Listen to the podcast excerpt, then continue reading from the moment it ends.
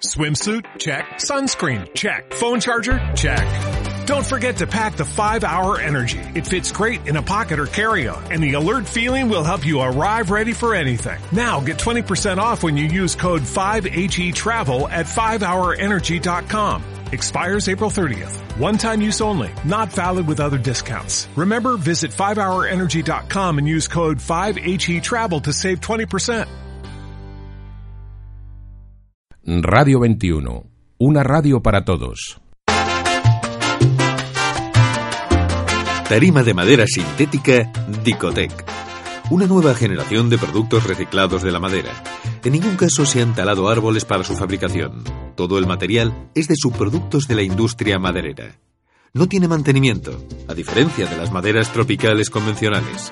Se puede utilizar en infinidad de aplicaciones, en playas de piscinas comunitarias o particulares, terrazas interiores y exteriores, jardines, hoteles, áticos, gimnasios, huertos, pantanales, clubs de buceo, spas, balnearios y un largo etcétera. Es ideal para cualquier zona húmeda o donde se necesite que no exista agua acumulada. Se comercializa en tres colores, moca, gris antracita y teca, con dos acabados modernos y diferentes reversibles en la misma tarima. No absorbe agua, excelente adherencia incluso mojada. No se tuerce ni se agrieta, no forma astillas, es resistente y ligera. Posibilidad de desmontar lama por lama con fijación invisible. Respeta el medio ambiente y evita la deforestación. Se adapta a cualquier tipo de proyecto de colocación no estructural, tanto de suelo como en pared. Pídanos presupuesto sin compromiso y muestras del producto al 625 07 41 72. Tarima de madera sintética Dicotec.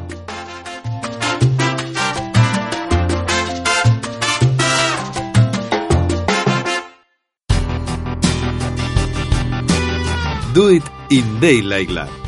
El laboratorio fotográfico profesional de referencia en toda España se llama Daylight Lab. Que tus límites solo sean tus sueños. Para hacerlos realidad en copias de la máxima calidad y durabilidad, según las certificaciones Digigraphy by Epson, hasta el montaje y presentación más exigente. Siempre en las mejores y profesionales manos. Daylight Lab, el laboratorio fotográfico profesional. Estamos en Madrid, en Prudencio Álvaro 41, Metro Pueblo Nuevo, o en el 91 367 0191, o también en info arroba daylightlab.com. Do it in Daylight Lab.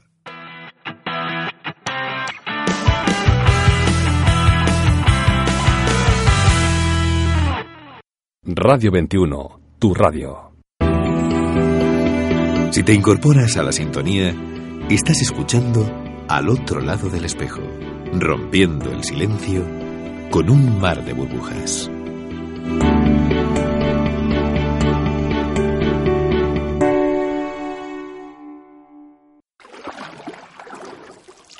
Al otro lado del espejo, la radio del buceo.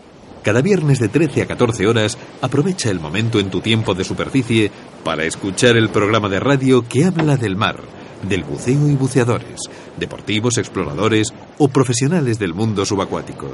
Porque tu pasión es la nuestra.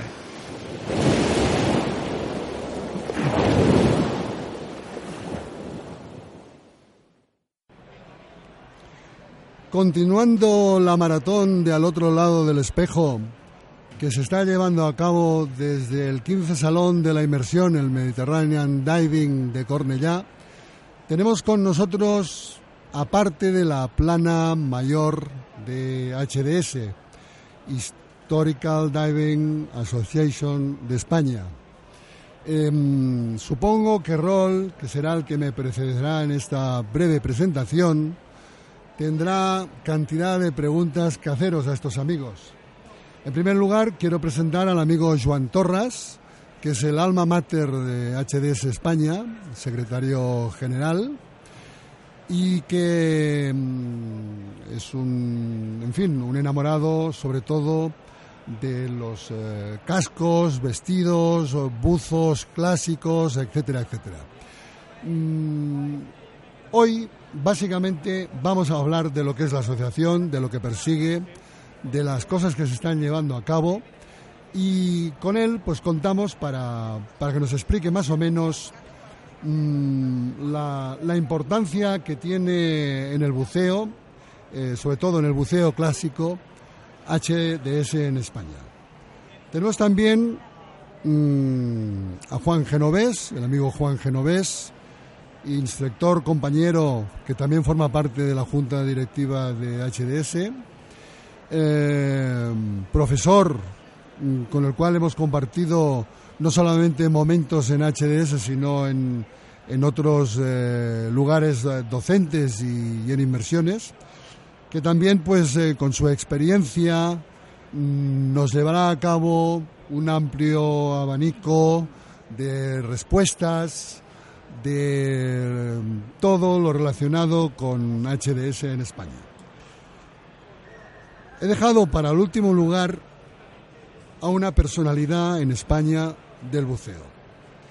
Mm, me sabe mal haberlo dejado por, eh, por eh, en el último lugar, aunque sea un, un jovenzuelo de edad avanzada, pero sí que ya realmente en años nos gana a la mayoría de nosotros.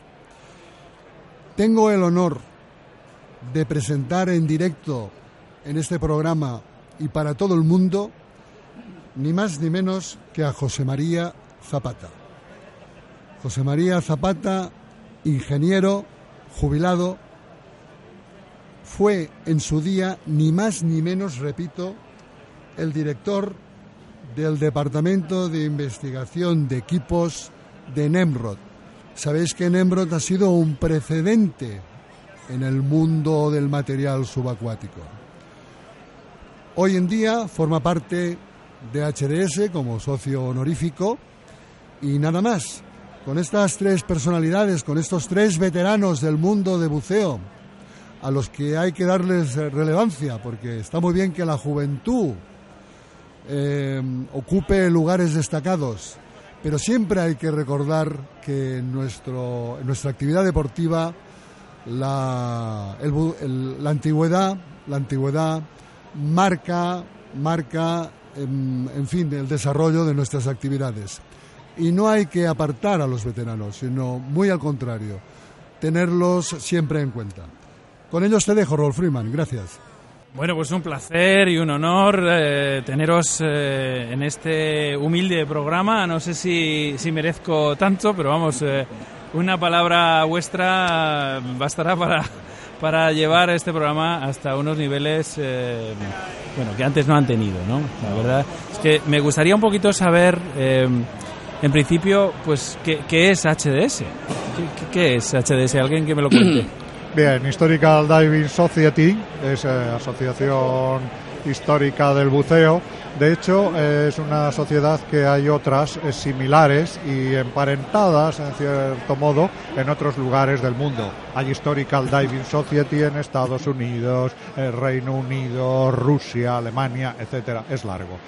Y, eh, digamos, hace unos pocos años, precisamente esta sociedad, la nuestra, la Historical Diving Society España, se dice, bueno, pues muy bien la iniciativa. Joan Torras precisamente fue uno de los almas del tema y dijo, bueno, vamos a intentar estudiar historia del buceo muy volcada en los aspectos materiales, recuperación de material que muchas veces si no va a la chatarra, va a la basura, se estudia, se recupera, se restaura e incluso también se publica. Historical Diving Society tiene una tiene una revista eh, que es bueno se llama El Buzo es una revista de tipo digital donde bueno ahí se van entrando eh, artículos etcétera siempre girando el nombre lo dice es historia historia del buceo hoy por hoy muy marcada en los aspectos materiales y de equipos pero también en otros bueno, y, y esta asociación eh, agrupáis a mucha gente, agrupáis a... Sí, hay bastantes socios, de, hay mucho de, de, básicamente son de España hay mucho socio en Cataluña y bueno, no sé, Joan, ¿cuántos estamos ahora mismo? Bueno, es difícil, yo creo que somos entre 200 y 300. Por ahí, efectivamente, socios que bueno, que van... Recuerda, Juan, que tenemos también holandeses, Cierto. ¿eh? italianos, Cierto, cierto. compañeros de otras asociaciones que, Que están con ello, nosotros. que estamos en ello. ¿Y sí. qué, y qué, qué, qué características tiene que tener el socio de, Ninguna en especial. En Que le guste, ¿no? Que En, le- en general, en general son, ah, son muchos, son buceadores, activos o antiguos, pero bueno, también podríamos encontrar alguno que no lo fuera. Eso es típico de los estudios históricos, Claro. que no necesariamente hay que ser buceador o antiguo buceador. O sea, nuestra gama, como dice Juan, es muy amplia, desde militares, amantes, científicos. Eh, básicamente yo discreparía un poco de Juan. O sea, el único que pedimos es ilusión y recuerdo en la historia del buceo. Cierto. O sea, nuestra misión es recordar aquellos hechos que han pasado, que no se olviden. Cierto, cierto, es verdad. Bueno, y creo que tenéis por ahí, porque me ha parecido ver una, un sitio web en internet, que tenéis ahí una colección de material, ¿no? De La equipos. la colección de material, de hecho, no es propiedad exacta de Historical Diving Society, que bueno, que ahí nos apoyamos bastante, fue el germen, pero bueno, se trata de una colección de, de primer rango y esa sí que es personal de Joan Torras, ¿no? Quizá fue un poco el fulminante, ¿no? Bueno, yo te agradezco el piropo, pero es que además tenemos grandes coleccionistas como También. Andrés Claros, Cierto. el, mm, yo creo que el mejor coleccionista de máquinas de cine del mundo. Seguramente, Luego tenemos historiadores como Federico Malaselada o Enrique Darner con una colección de libros de buceo antiguos que yo creo también son las mejores que hay en España. O sea, nos reúne todos la misma afición, coleccionistas de Claro. libros, material de buceo, Vale, eh, por tanto, varios, socios, de hecho, disponen de colecciones personales suyas que ponen a disposición también de la utilización de la asociación y, desde luego, como muy bien dice Joan, son colecciones de primer orden. Y, y algún otro material de tipo, pues, eh, películas, cine, eh, eh, así de tipo antiguo. Lo digo porque yo esta semana, así casualmente, pues no sé si alguna sociedad histórica americana, eh, probablemente. Ahora, ahora mientras charláis lo voy a echar un vistazo. Subí, eh, compartí, como se dice ahora, compartí algo que ya está en las redes sociales, que ya está en internet. eh, un fragmento muy interesante de una película del año 37, precisamente un, un eh, buzo clásico, una, un ataque de un pulpo, ahí otro que se lanza por él. Hay varios socios que vamos recuperando, vamos recuperando temas y haciendo un poco de biblioteca, no solo de libros, sino de biblioteca de filmaciones, fotos, etcétera. De hecho, la sociedad lo hace. Hay varios. Sí, co- como tú dices, desafortunadamente en esta época que estamos hablando, que abarca del siglo XVIII, eh, claro, no hay mucha filmación. Yo recuerdo una película muy interesante, recordaréis, que se llamaba Krakatoa. Ya. Ah, sí. Eh, ahí, ahí salen buzos con las jaulas. eh, la, la de Maximilian Schell, Sí. me parece. Eh, es difícil ir hacia atrás porque en, en la historia fotografía también fue bastante reciente. Repito, estamos hablando del siglo XVIII. Claro, todas las filmaciones y todo son muy posteriores. O sea, antiguos es difícil. Puede que la sociedad americana tuviera algo, pero ya del siglo XIX, eh, finales. Lo que pasa es que el 20 ya empieza a ser un clásico en muchos aspectos. Desde luego. Bueno, mira, he encontrado, he encontrado el, el sitio y se llama The History of Diving Museum de Estados Unidos. No sé si los tenéis fichados a esta gente. Yo personalmente no, pero no me extrañaría que, que algún otro lo tengamos. Bueno, si miras Estados Unidos, exactamente en Florida, verás la el mayor colección de casco que se llama Lions, Leon Lions. Sí, Tiene sí. cerca de 200. ¿eh? Esto yo creo que es la colección mundial más importante. Luego hay otro Bauer que nos ha dejado hace cosa de un año y tiene varios museos también repartidos en el mundo. y yo creo que las grandes colecciones están en Estados Unidos. ¿eh? O sea que ya es difícil encontrarse así de casualidad en una chatarrería un casco de buzo, ¿no? Sí, bueno, afortunadamente siempre queda la ilusión, ¿no? Es una pesca, es, una, es como ir, a, ir, ir Sí. por las chatarrerías y por las Sí, tiendas sí. de antigüedades, es como ir de pesca. Lo Sí, mismo no hay nada de nada nunca, que de repente, oh, la, la pieza que es, es ir de pesca. ¿Y esto aparece así? O sea, así es como lo encontráis. Pues sí, yo, yo al menos cuando he viajado por ahí de tal, de repente te lo encuentras en cualquier tienda de antigüedades mezclado con la lámpara estilo no sé qué y con la cerámica de no sé cuántos, te aparece un casco de buceo ruso pues que está allí, allí en medio de todo aquello. Sí, una observación pequeña. No solamente hay que buscar, como alguien puede imaginar, cerca del mar, sino en ríos, en montañas, en minas. O sea, pensar que el origen de los cascos de buzo venían de las minas de oro y extracciones de carbón que se inundaban. Entonces, primero como bomberos, luego como ya más efectivo de recuperación salió el clásico casco de buzo. O sea, repito, si todos nuestros oyentes yo les recomiendo buscar, aunque sea en montañas, ríos, eh, los puentes, hay empresas que hacen pantanos, puentes, diques, o sea, no solamente es marítimo. Y po- por último, para dejar sitio a mis compañeros, en Brasil os recuerdo que cogen diamantes en los ríos. Veréis unas escafandras o escafandros como ellos llaman, de poca profundidad, que se ponen como si fuera una cazuela para así son simpático hablarlo, o en Estados Unidos una cazuela simplemente en la cabeza, en la que se sumergen dos o tres metros, que les permite, pues, eh, de un modo muy rudimentario, mirar el fondo del río y recuperar esmeraldas, piedras preciosas. O sea, no solamente en el aspecto marino, ríos, repito, lagos, lo que sea, ¿eh? Bueno, yo no sé si, si una actividad, una actividad que me ha llegado, que me ha llegado por allí, eh, es, eh, he visto fotos a Joan Font precisamente, estaba presentándose hace un momento, lo vi vestido de buzo clásico y demás. Esto, esto es algo que se puede hacer todavía, es algo que, que- que alguien puede experimentar esta misma sensación de, de- de- del buzo. Y, ta- y tanto, de hecho, periódicamente, bueno, pues tenemos, hay, un centro de buceo que amablemente nos acoge y que allí hay- lo hacemos hoy por hoy, se hace en piscina, de forma muy controlada y bueno, y cogemos algunos de los equipos que, tenemos por allí y el que quiere hacerlo pues lo hace, se sumerge, se sumerge en la piscina. Para el buceador, digamos, que estamos acostumbrados a bucear modernamente resulta bastante impactante, pero al mismo tiempo gratificante, claro, es toda una experiencia ver cómo lo hacían antes y encima además admirar muy mucho, muy mucho el valor que le echaban para meterse no ya en una piscina, sino en un barco hundido en donde a recuperar hierro.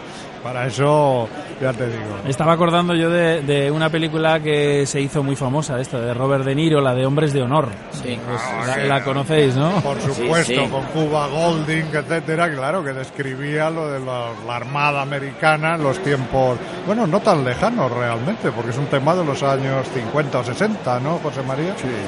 Así que, por Bien, supuesto, ¿no? u- El bu- una anécdota sobre esta película. El casco que llevaba el, el actor, el, el buzo El o futuro buzo, sí, era un Schrader.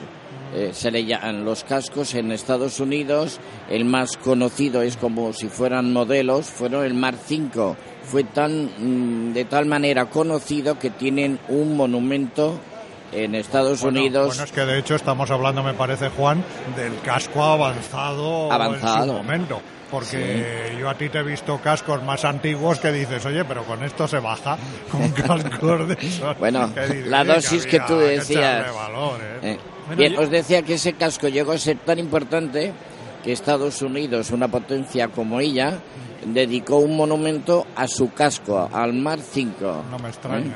Que es el casco de esta película que vosotros sabéis, el Schrader en Los Hombres de Honor. ¿eh? Cuesta, cuesta creer que algunos de los artilugios que hemos visto en, eh, en, bueno, pues eso, en, algunos artículos eh, eh, dedicados precisamente al buceo más antiguo, a la historia del buceo y demás.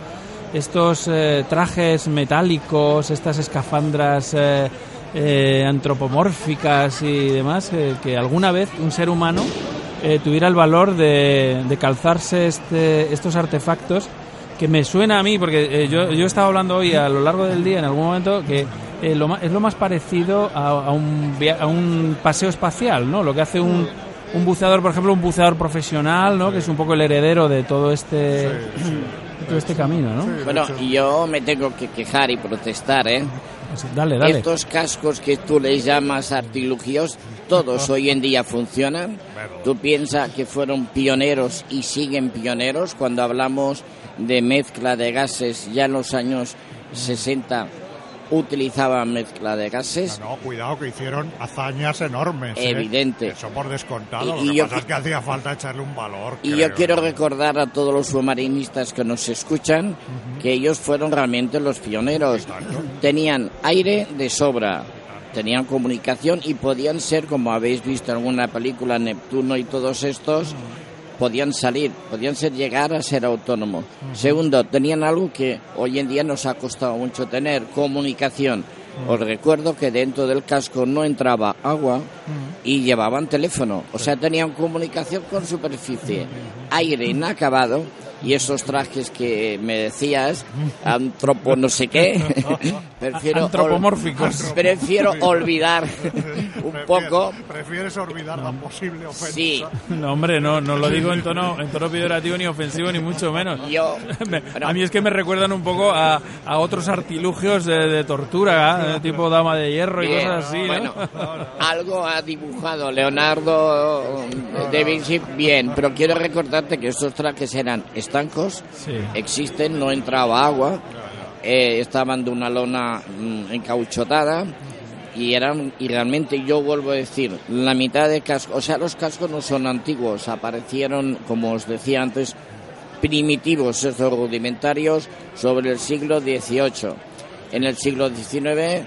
y casi a finales del siglo XX desaparecen. Eso por descontado, ¿Eh? y no quita que pese a nuestro sentido del humor y tal, ante todo y en serio, enorme respeto. por, supuesto, respeto para aquella gente que, mucho antes de nosotros hizo pues de pioneros y avanzaron claramente en la conquista del mundo submarino. Eran los caballeros del mundo submarino. Eran los caballeros, así que a quitarse el sombrero. bueno, eh, a ver, yo este año pasado tuve eh, la suerte de darme un paseo y hacer una visita de cortesía al centro de buceo de la Armada en Cartagena. Ahí ves. Me atendieron maravillosamente, me contaron muchísimas cosas y, bueno, pues eh, he de decir que, que, me encantó toda la historia que me contaban, toda la historia que, que, hay detrás del buceo y probablemente, vamos, probablemente no, o sea, el, el buceo, eh, digamos, la enseñanza del buceo en, en España es pionera en el mundo, o era pionera en el mundo, digamos, eh, reglamentariamente, o sea, era obligatorio buceadores en los barcos y demás, y, toda la formación, y bueno, o piezas fundamentales en los barcos, o sea, que, es digno, digno de tener en cuenta, ¿no? Y también yo quería hacer un poco, eh, también mirar un poco y un recuerdo a todas las personas que de alguna manera pues eh, su experiencia negativa sirvió para corregir, para, para mejorar y para, y para que lo que hoy en día eh, nos rodea en esta feria de Cornella, eh, tantos buceadores, tantos miles de buceadores en el mundo, lo puedan hacer con seguridad, con las tablas descompresivas y demás son producto de, todo aquel trabajo, ¿no? Sí, sí, hay que, hay que rendirles un tributo, sin duda, de admiración, porque gracias a ellos estamos ahora donde estamos nosotros. Está claro. Es evidente, ¿eh?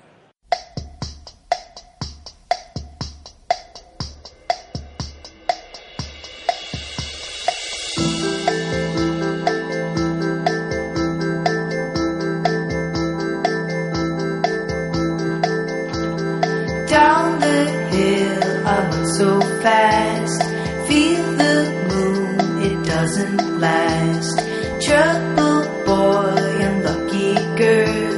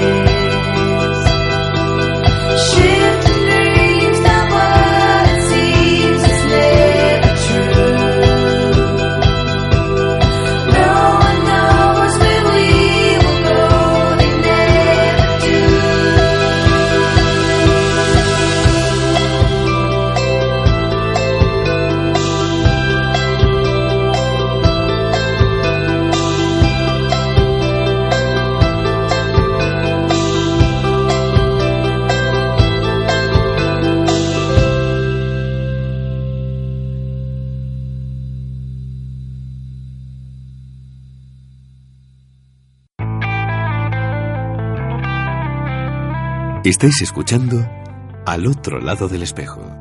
Un espacio para respirar a pleno pulmón la brisa marina que sale del fondo del mar.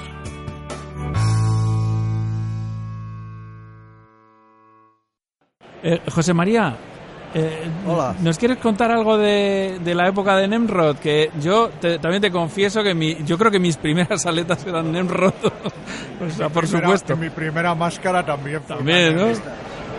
Ahí, ahí. Bueno, eh, los principios de Nemrod, digamos que en la década de los 50, eh, Nemrod, que al principio había sido una empresa de juguetería, y con la industria de plásticos que tenía, pasó a la pesca submarina y de la pesca submarina pasó eh, produciendo indistintamente la pesca submarina y la inmersión. De manera que nos especializamos en equipos de aplicación militar, de aplicación profesional y de aplicación deportiva. Cuando se ha hablado antes de equipos de no de aire comprimido, sino de otros equipos, por ejemplo de oxígeno en circuito cerrado, lo que ha dicho el compañero Torras es cierto.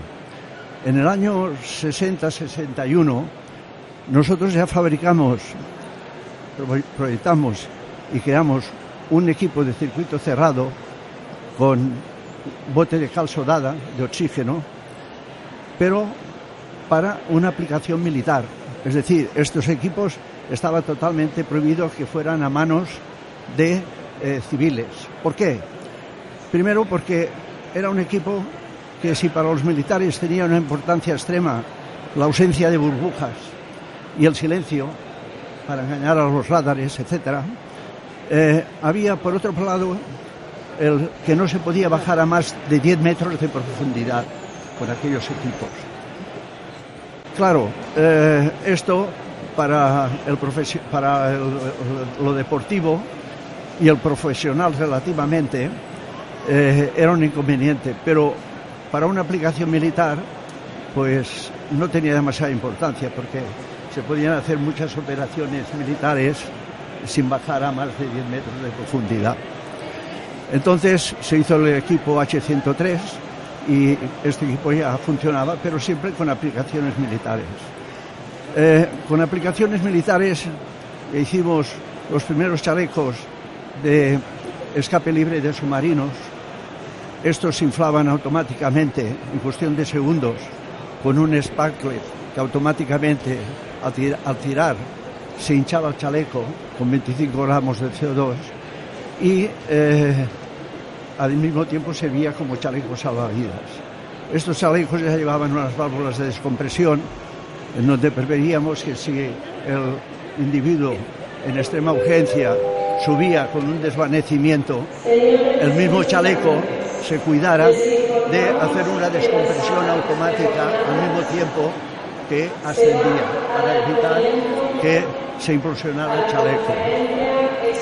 También hacíamos los clásicos chalecos de buceadores de combate para la Marina y estos chalecos ya iban dotados de su correspondiente bengala de emergencias nocturnas, iba dotado también de un spacklet linchado rápido, iba dotado de una linterna equipada con una pila de un volto y medio que servía de iluminación para visión de un aeroplano en, causa, en caso de naufragio, pero también podía hacer morse. Y tenía una gota de aumento proyectada en la tapa semiesférica de la linterna que aumentaba el punto de luz para que un aeroplano lo, lo pudiera observar. Incluso tenía un silbato, que parece una cosa tonta, pero posiblemente si en el Titanic hubieran llevado un silbato, hubieran salvado muchas vidas. Había gente que cantaban para hacer ruido y, para ser identificadas. Hici- Hicimos también trajes, trajes de volumen constante, eh, el tribotella, no esta botella que vemos ahora, sino tres botellas de metro cúbico a la espalda, con unos atalajes que eran unos alambres con unas cinchas. Después ya perfeccionamos con un backpack para llevar la botella a la espalda más cómodamente. Y entonces para mí ya aquí desarrollamos algo que para mí ha sido una de las dos cosas fundamentales de las cuales yo me alegro que mi hijo en estos momentos, que es un experto submarinista, pueda gozar de ello, lo cual no podían gozar en aquella época los auténticos pioneros de bajar, de bajar al agua. Y es, eh, basándonos en los chalecos de escape libre de submarinos, desarrollamos eh, el chaleco de... Yo, he dicho, la gente dice el collarín, yo he dicho siempre el chaleco de compensación hidrostática, porque el chaleco es un chaleco salvavidas, pero acoplándole una botella de medio metro cúbico eh, cargada a 180 atmósferas con un bypass, se produce que el usuario puede hinchar o deshinchar el chaleco y gracias al señor aquel que se llamaba Arquímedes puede lograr una estabilidad hidrostática a la carta, si ha de levantar un peso, si ha de bajar, si ha de subir, etc. Incluso al mismo tiempo, aparte de servir salvavidas, lógicamente, ya no se hinchaba el chaleco con CO2 como los chalecos de la marina, sino se hinchaba con una botella de aire comprimido, que es un aire que había, antes de pasar la botella, lógicamente pasaba por unos filtros de carbón activo y seguro que era un aire más puro que el que podemos respirar ahora en la Vía Layetana a las 12 del mediodía con todos los coches. Eso seguro. Era, también una seguridad de extrema emergencia. Esto es una de las cosas. La otra cosa fue, entonces, esta gente bajaban eh, sin otro regulador que el que llevaban en la boca. Para mí la incorporación de un segundo regulador, primero en la grifería, más tarde, ah, aprovechando en los reguladores de primera etapa, no de bitráquea, sino de primera etapa, el poder sacar un segundo regulador de un color distinto, amarillo, con un metro cuarenta como mínimo de largo, y poder dar aire en un momento determinado a un compañero que tiene un problema, o si lo tienes tú mismo con el primer regulador, también era una ventaja. Yo a veces a mi hijo le he dicho, mira, tú estás de suerte porque esto ya te lo has encontrado así. De tal manera que en cuanto a la cosa más central de todo, podríamos decir, que es el regulador bitráquea. ¿Qué es el regulador bitráquea? Bueno, la palabra lo dice, dos tráqueas, ¿no? ¿Cómo voy a ir, eh? ¿Por qué? Es una pregunta que espero que usted me la haga y si no, pues la contestaré yo. bueno. se, la hago, se la hago con mucho gusto. La pregunta que me hacen normalmente es, ¿cómo es que Cousteau se hizo eh, su regulador? ¿Cómo pudo Nemrod exportar a todo el mundo. El mapa mundi era, tenía el sarrampión en la oficina comercial de exportación de puntos rojos. ¿Y por qué cuando los cosmonautas amerizaban, no aterrizaban, amerizaban con una cápsula en un punto aproximado del océano, por qué todos los submarinistas que iban a recogerlos en la cápsula y los que estaban alrededor con sus fusiles antitiburones, por si acaso caían en un lugar incómodo, llevaban los equipos, los reguladores vitráqueas en Esto es una pregunta que, me la hace. La contesto con mucho gusto. Eh, el, regulador que nosotros lanzamos, ya del tipo SNAR 3, Silver, y otros que vinieron a continuación con primera etapa, luego de pistones, etc., eh, era un regulador que con, respecto a Justo, primeramente intercalamos en la boquilla una válvula de aspiración y otra de expiración, de manera que cuando aspirábamos el aire pasaba a los pulmones y luego cuando los pulsábamos salía por la válvula de escape a la altura de los homoplatos, pero nunca había una mezcla del aire que llegaba fresco de la botella, puro, digámoslo así, con parte residual del aire que ya se había respirado. Esto era una ventaja ya fisiológica muy importante. La otra era que la boquilla cuando se lanzaba al agua, al agua, en este regulador dotado con estas membranas antirretroceso, hacía que las tráqueas no se inundaran de agua. De manera que resultaba mucho más fácil aquellas pruebas que los pobrecitos que hacían las pruebas del CRIS al principio de sacarse la boquilla para dársela al compañero y el otro al otro, el otro, el otro, no había problema porque con soplar un poco se expulsaba el agua residual de la boquilla, pero no de las tráqueas y a respirar.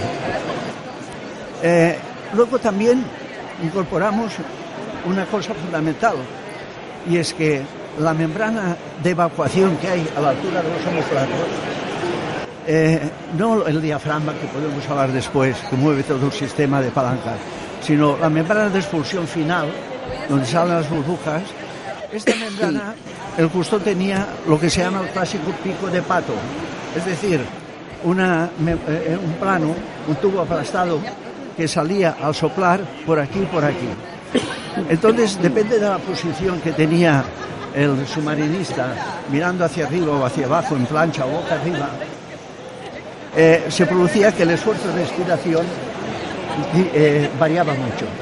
Y tengamos presente que fisiológicamente, eso lo entienden mejor los médicos, pero es tan importante o más el esfuerzo de expiración que el esfuerzo de aspiración. Las zonas muertas y Entonces nosotros, sea por la tradición que tenemos aquí en Cataluña de, de buletairas, que se dice de bulets, la membrana que incorporamos es una auténtica seta. Es una auténtica seta. Por lo tanto, es un elemento de revolución que en cualquier posición, la palanca que hay desde, donde hay el final de la periferia al centro, siempre es la misma. Pero al mismo tiempo, al aumentar este brazo de palanca, si aumentamos el brazo de palanca, el esfuerzo de, de expiración es menor. Esto en cuanto a la válvula de expiración. Entonces, esto eran cosas muy fundamentales que constituyeron una patente. Una patente, así como justo en su día pues dijo, bueno, pues esto ya llegamos hasta la frontera y tal, etcétera.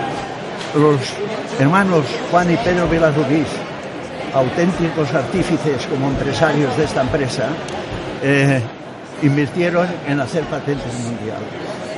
Lo mismo esto que en el chaleco que le he hablado de escafandrismo. Bueno, yo le voy a pedir, yo le voy a pedir que, que vamos a vamos a concertar una cita con usted porque eh, usted tiene una información maravillosa, una información que creo que interesa a muchísima gente. Y, y, este espacio siempre, a mí siempre se me queda pequeño. Yo me, me, quedo con la boca abierta escuchándole porque, porque es, es un libro de historia abierto. Y... Yo cuando ya me jubilé y Nemrod desapareció y nunca me podía imaginar en la vida que había de haber un grupo de personas encabezadas por los aquí presentes y otros que podían de desenterrar todo este, esta época, eh, crear lo que se dice el Diving Retro y ver como coleccionistas y gente ahora mismo de Canarias vienen con un regulador a ver si se puede reciclar de hace 60 años. Y oiga, por favor, firme aquí y esto, tal. Y, y con un cariño, claro, es una satisfacción muy grande, muy grande porque dices, caray, es que la gente, yo no puedo comprender, gente que lo guardan esto como un tesoro. Y cuando dices, escucha, es que si hay algo que lo has de tirar al container o te sobra o ya te duele la espalda y no puedes llevar las botellas, acuérdate que hay la HDS tal y cual. Y tienes que ir con cuidado, porque entonces se dan cuenta que esto es un objeto de valor y entonces dicen, cuidado, cuidado, que a lo mejor esto dentro de unos años vale más todavía, ¿no? Y todo esto yo, francamente, me hago cruces. Sí, sí, no. El, val el valor de las cosas, evidentemente, viene determinada por el, por el cariño de, que se le pone en, en cuidarlas. Bueno, tengo y... que decir que allá el éxito de Nemrod, aparte de, del diseño la creación continua, basándonos en brainstormings, ideas, perfeccionamientos, etcétera, tenía mucho que ver también el control de calidad, porque si no todo, todo lo del principio es un fracaso. ¿eh? Entonces, allá teníamos ya la parte mecánica, la parte de plástico, la parte de goma, porque la parte, en un equipo, un submarinista de un 40 o un 50% es goma, desde hasta aquí hasta... Bueno, entonces el control de calidad siempre ha sido el número uno. Es decir, cuando el regulador tiene una membrana que mueve un sistema de doble palanca y levanta una válvula que está tarada y que en una lancha si se llevan los dos motores se te pueden estropear los dos motores. Y tienes la radio, si se estropea la radio tienes una bengala o esperas que te vengan pero siempre eh, la, la, la, preocupación que hemos tenido yo a veces me he pasado muchas noches sin dormir pensando qué pasará con aquello que le hemos dado a Eduardo Amella para que lo pruebe, o a Roberto Díaz, ¿eh? o a Noguera en el caso de pesca, que no viene en el caso de pesca submarina, pero como horrible en este caso. Y, pero es que decías, bueno, ese no tenía que contener 25 gramos de CO2, es que tiene que aguantar en todo momento esa presión, porque es que si esto está en un almacén y hay un salvamento o hay una unidad operativa y falla, eh, es que no puede. está usted, está usted diciendo una cosa que es absolutamente cierta, que para que el éxito de, de Eduard en el año 56 eh, se produjera, había mucha gente eh, trabajando, pensando, ideando. 57, perdón. Entonces siempre eh, habíamos de hacer lo que decíamos abogado del diablo. ¿Qué pasa si lo dejan en la arena? ¿Qué pasa si no lo lavan con agua dulce? ¿Qué pasa si no hacen el mantenimiento que tiene que hacer? ¿Qué pasa si tal? Eh, entonces siempre buscando, buscando, buscando, cosa que lamentablemente muchos productos nuevos me extrapolo ya electrodomésticos y a cosas, ¿eh? que no se miran las cosas fundamentales. ¿no? Ahí se miraba lo fundamental, que era la seguridad. Y si Nemros hubiera tenido que tirar adelante por, por, por, batallar por la competencia de bajos precios, no hubiera seguido adelante. Era la calidad, el diseño y la calidad.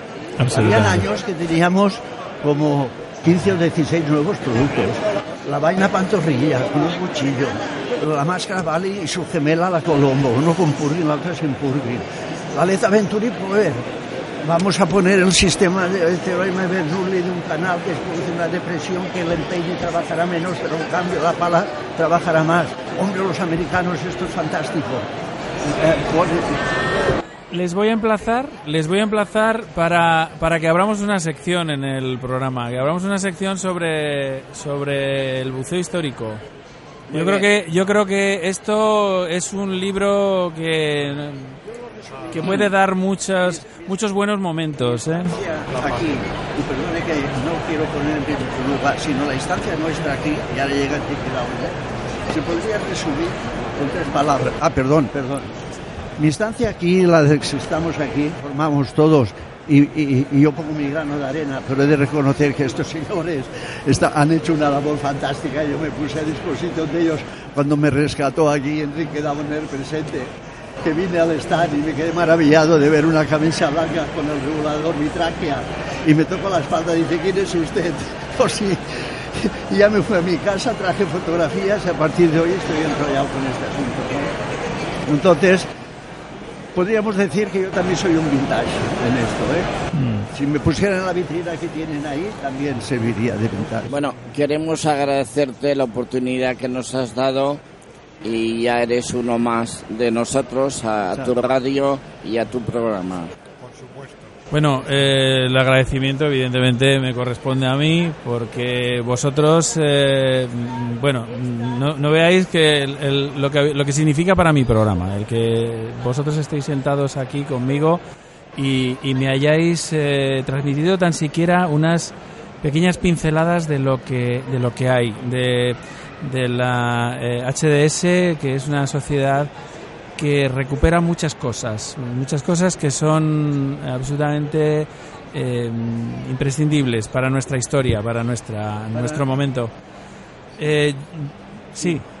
Yo quería decir solamente algo. Sí, día voy a proponer y lo propongo ahora ya, ¿eh? que sería un eslogan de decir sin el pasado, que es lo que estamos hablando ahora, y sin el presente, no vamos a poder tener futuro. Completamente de acuerdo. Completamente. Sin el pasado y sin el presente no, no tendremos futuro. Eh, Joan, Juan, eh, José María, muchísimas gracias de corazón por, por haber estado. Ha sido un privilegio, ha sido un honor teneros aquí y, y desde luego espero que, que, me, que, me, eh, que me asistáis otro día porque desde luego... nosotros desde luego también agradecer a vuestro programa, vuestra hospitalidad. Ha sido un placer creo estar aquí y nos vamos satisfechos de bueno aquello que hayamos breve eh, podido exponer pues mejor y si a los oyentes ha podido ser de algún interés pues yo creo que con eso todos quedaríamos satisfechos. Convencido de que sí. Muchísimas gracias a todos. Gracias a ti. Adiós. Al otro lado del espejo. La radio del buceo. Cada viernes de 13 a 14 horas, aprovecha el momento en tu tiempo de superficie para escuchar el programa de radio que habla del mar, del buceo y buceadores, deportivos, exploradores o profesionales del mundo subacuático. Porque tu pasión es la nuestra.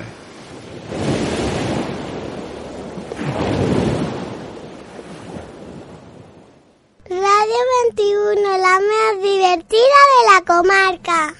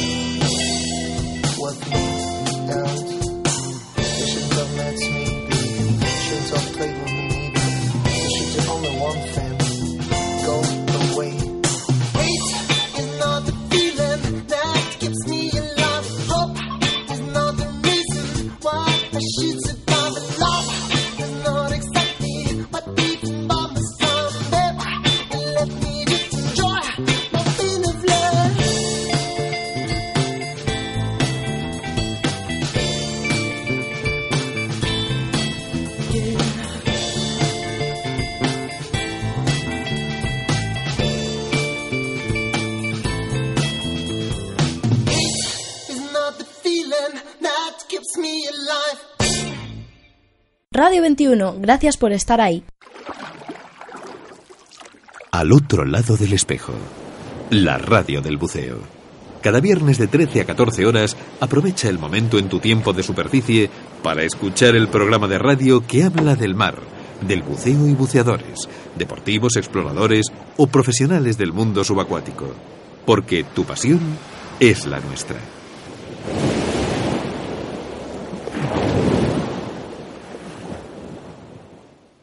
Estés donde estés, Radio 21.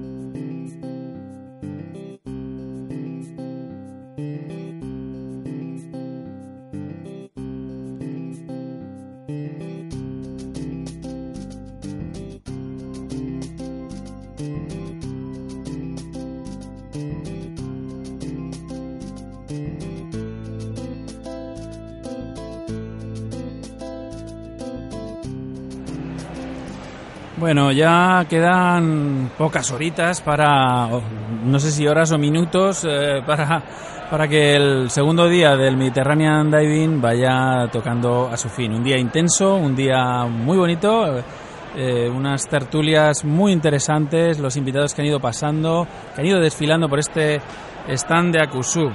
Y bueno, eh, Joan, tenemos un nuevo invitado. Preséntanoslo, por favor.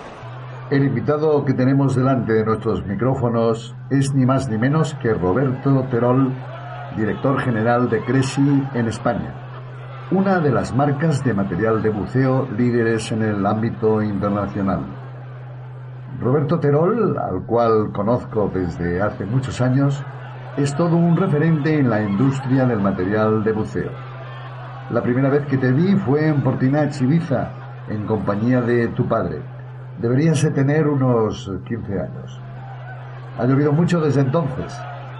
Con motivo de tu presencia, Roberto, y con tu permiso, aprovecho la ocasión que me brindan los micrófonos de All Radio para enviar a Roberto Terol, padre, un fuerte abrazo y un cálido homenaje al que ha sido uno de los dirigentes de más renombre de las actividades subacuáticas en España y con quien tuve el honor de compartir amistad y tareas federativas relacionadas con el buceo. Roberto, te agradezco que estés con nosotros y puedas aportar a esta maratón de All Radio en el Mediterranean Diving del 15 Salón de la Inversión de Cornellá todas las novedades que Cresi nos presenta este año. Roberto, te, veo moreno, ¿eh? no sé si es moreno de mar o de nieve o... Mm, yo creo que es más congestionado de estrés porque hemos tenido una tarde un poco complicada. Pero bueno, algo de sol me da de vez en cuando, pero solo de, cuello de la camisa hacia arriba. Bueno, venimos hablando desde hace un buen rato aquí en esta tertulia abierta de al otro lado del espejo. Bienvenido, por cierto. Gracias, Red, igualmente. Y mm, veníamos hablando de bueno, de, fabricantes de material, ¿eh? pero con palabras mayores. Estábamos hablando de, material de Nemrod, nada menos, ¿eh? Una empresa histórica y que todos los que buceamos desde hace tiempo recordamos con mucha simpatía, ¿no? Porque creo que fue realmente la, marca pionera eh, como tal. Eh, desgraciadamente, pues años 90, mediados de los 90, pues desapareció. Aún ahora figura la marca, pero ya no fabrican prácticamente. Pero todos recordamos productos históricos de Nemrod que hemos utilizado y yo particularmente guardo un recuerdo entrañable por el olor de la goma de Nemrod, de las máscaras Nemrod. Era un material que ellos trabajaban de una manera magistral. Sí, sí, yo, yo creo que mis primeras aletas fueron, fueron Nemrod, precisamente. O sea que, bueno, y háblanos de Cresi, háblanos un poco de Cresi, porque Cresi es un fabricante importantísimo, ¿no? En el panorama mundial del buceo. Bueno, Cresi es, es una empresa un poco particular. Realmente los orígenes de Cresi, al igual que los de otras muchas marcas, realmente se iniciaron en, en Italia pues coincidiendo con la Segunda Guerra Mundial. En aquellos momentos pues eran pequeños talleres que proveían del material que precisaban los famosos buceadores de combate de la Marina italiana para sus incursiones en los mini submarinos para hacer pues, actos de guerra, ¿no? Eran personas hábiles con los moldes, con la goma, pequeños artesanos que una vez acabada la guerra, pues aprovecharon esta experiencia para constituirse poco a poco en empresas y ya en los años 60-70, pues con el boom del snorkeling, que entonces no se llamaba snorkeling, ¿no? Eh, de otras actividades submarinas, pues se convirtieron en empresas que en algunos casos han llegado a ser muy grandes o incluso multinacionales. En el caso de Cresi, pues es muy peculiar porque realmente es una marca importante a nivel internacional, pero sigue siendo una empresa familiar, es decir, no nos ha comprado aún ninguna multinacional, sigue siendo un señor que se llama Antonio Cresi, que es el hijo del fundador, que empezó a trabajar en la empresa con 16 años y que aún ahora eh, pues está al pie del cañón dirigiendo pues la producción como, como uno más, probando el material antes de que se lance al mercado como uno más y cuya esencia, que es la, esencia de la empresa, es la fabricación. Eh, quiere fabricar todos los productos que pueda hacer internamente sin depender de terceros y eso les da unas características de calidad, de fiabilidad, de cercanía al uso real que va a recibir el material que yo considero muy importantes. Bueno, yo te confieso que soy soy de equipo Cresi. Soy aletas, trajes, yo tengo dos trajes y todos son Cressy. O sea, no sé, no sé qué es lo que tiene, si es eh, el diseño, si es la calidad, si es el precio, no lo sé, pero... La simpatía, la simpatía. Yo, creo que es una marca que resulta simpática. Yo creo que sí, yo creo que sí.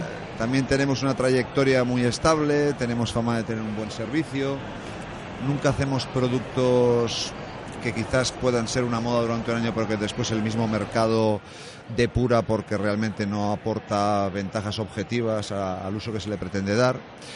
Eh, somos la marca que te ofrece, pues bueno, seguridad y, garantía, ¿no? Sí. Oye, ¿y la feria eh, esta de Cornellá habéis traído habéis traído alguna novedad, algo especialmente para este año 2014? Este año sacamos bastantes novedades, eh, unas más importantes que otras. Pero sí, hemos traído algunas novedades que pensamos que, bueno, que van a ser muy interesantes y además son productos punteros en su renglón, ¿no? Eh, ordenadores, reguladores, chalecos, algún traje también. Es un año de, de bastantes novedades, pero sobre todo unas pocas, mm, creo que muy, muy interesantes y con gran potencial y no puede no puede dar alguna alguna primicia, algún titular. Todas las que quieras. bueno, eh, yo creo que la novedad que ha generado mayor expectativa y mayor interés ha sido un nuevo ordenador, es un, ordenador de buceo en formato reloj. Se llama Newton, estará disponible calculamos a partir de mayo-junio. Y es un ordenador eh, que lleva todas las características que ya estábamos utilizando para los ordenadores de tamaño tradicional, no formato reloj, como Leonardo o Giotto, que lo lanzamos eh, el año pasado y hace dos años. Son ordenadores 100% desarrollados, diseñados, fabricados en Cres Italia, sin depender de, terceros proveedores, lo cual nos da bastante seguridad en cuanto a fiabilidad, agilidad, etcétera. Y en el caso de, este nuevo ordenador de Newton, eh, la verdad es que hemos conseguido un producto que a nivel de hardware es, muy potente, porque utilizamos materiales plásticos que hasta hoy no se habían utilizado en ordenadores, como eh, polímeros nanotecnológicos de molécula larga que le dan una resistencia estructural superior incluso a los metales, un cristal antirrayaduras con propiedades similares al zafiro, con un coste evidentemente inferior al zafiro y en el que la, hemos conseguido una estructura que permite una pantalla que ocupa prácticamente el 90% de, toda su superficie. Por lo tanto, es clarísima, los dígitos son muy evidentes, eh, la información de la pantalla es absolutamente clara incluso en situaciones del buceo, de estrés, de, incluso de narcosis. Eh, bueno, creemos que es un producto que, va a gustar mucho y además en España el formato este ordenador reloj eh, gusta mucho y tiene muchísima aceptación.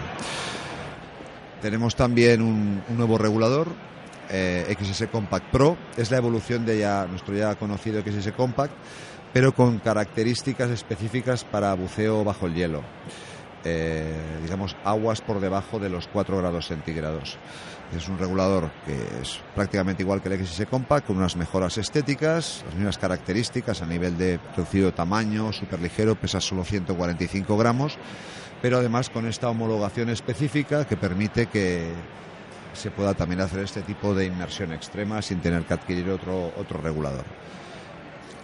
Un traje que es un mito en la historia de los últimos años de Cressy, que es el Atlantis, nuestro famoso semiseco. Eh, lanzamos una versión completamente renovada. Lleva los mismos materiales a nivel de tejidos, ultraspan exterior, helioflex interior, por lo tanto muy elásticos, muy agradables son materiales hidrófugos que hacen que el traje se seque muy rápidamente.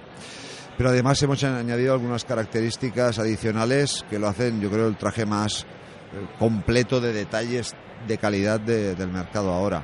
Por ejemplo, todas las costuras externas van selladas por eh, Liquid Seal, que es un recubrimiento de látex. Esto evita los típicos enganchones de, la costura, pues con el velcro del chaleco, con, los, con el coralígeno y le aporta un plus de hidrodinámica.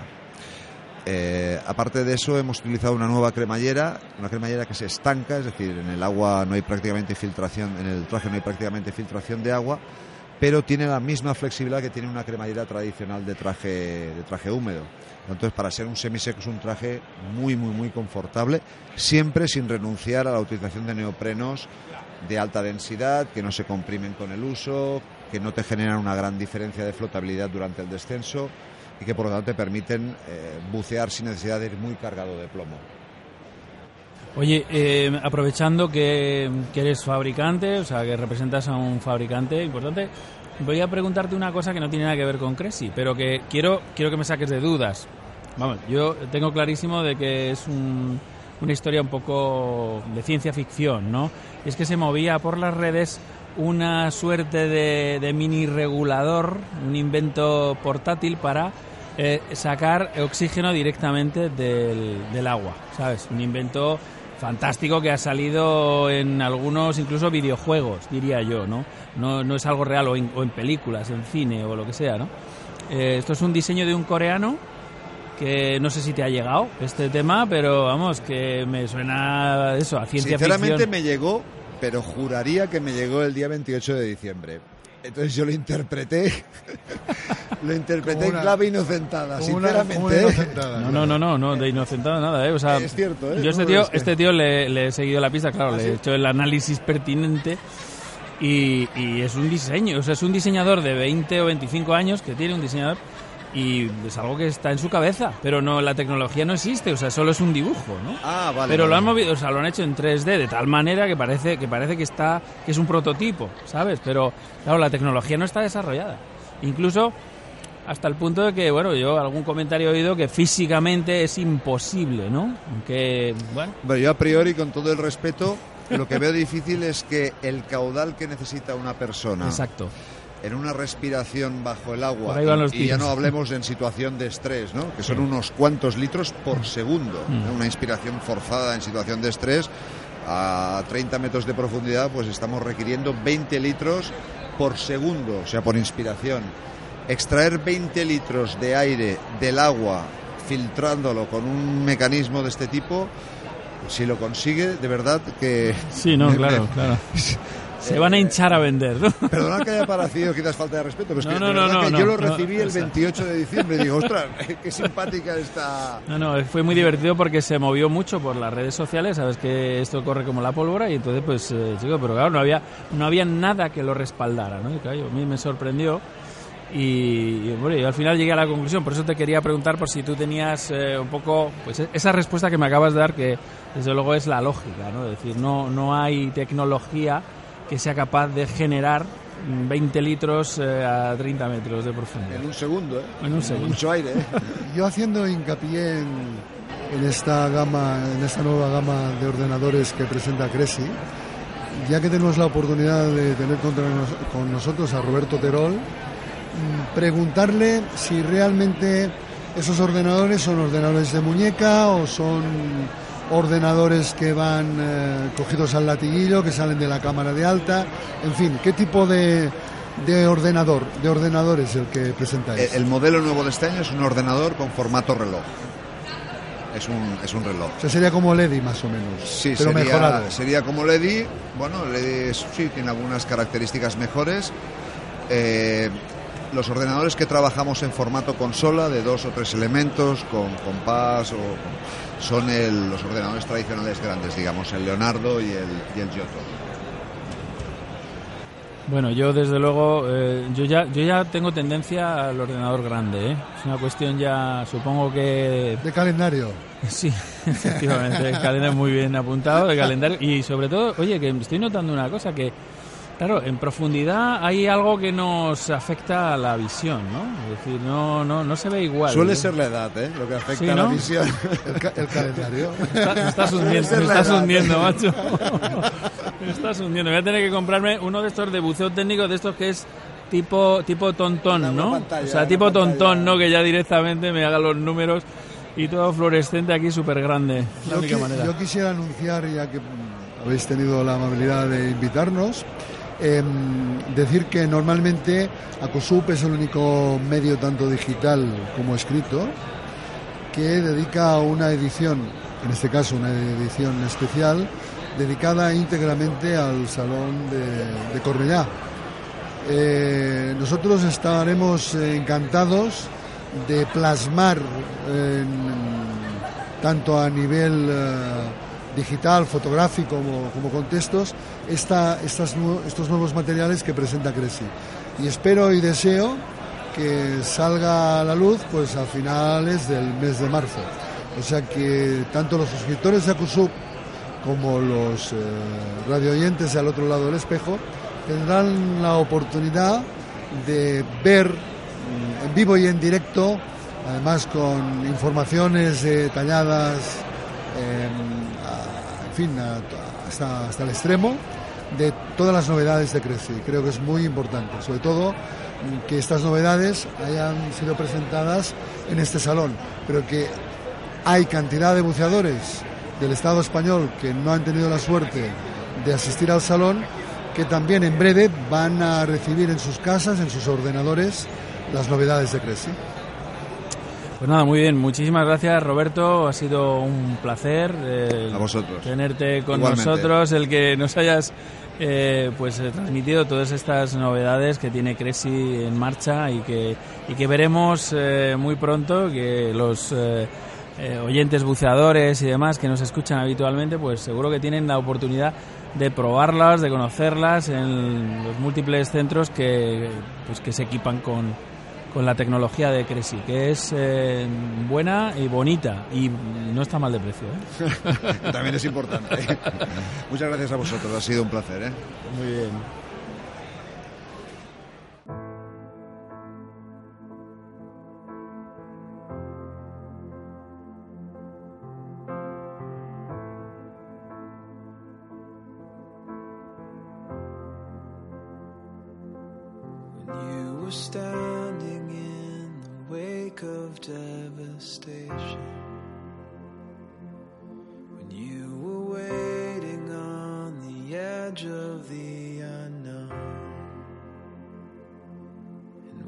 The cataclysm raining down, inside's crying, Save me now. You were there impossibly alone.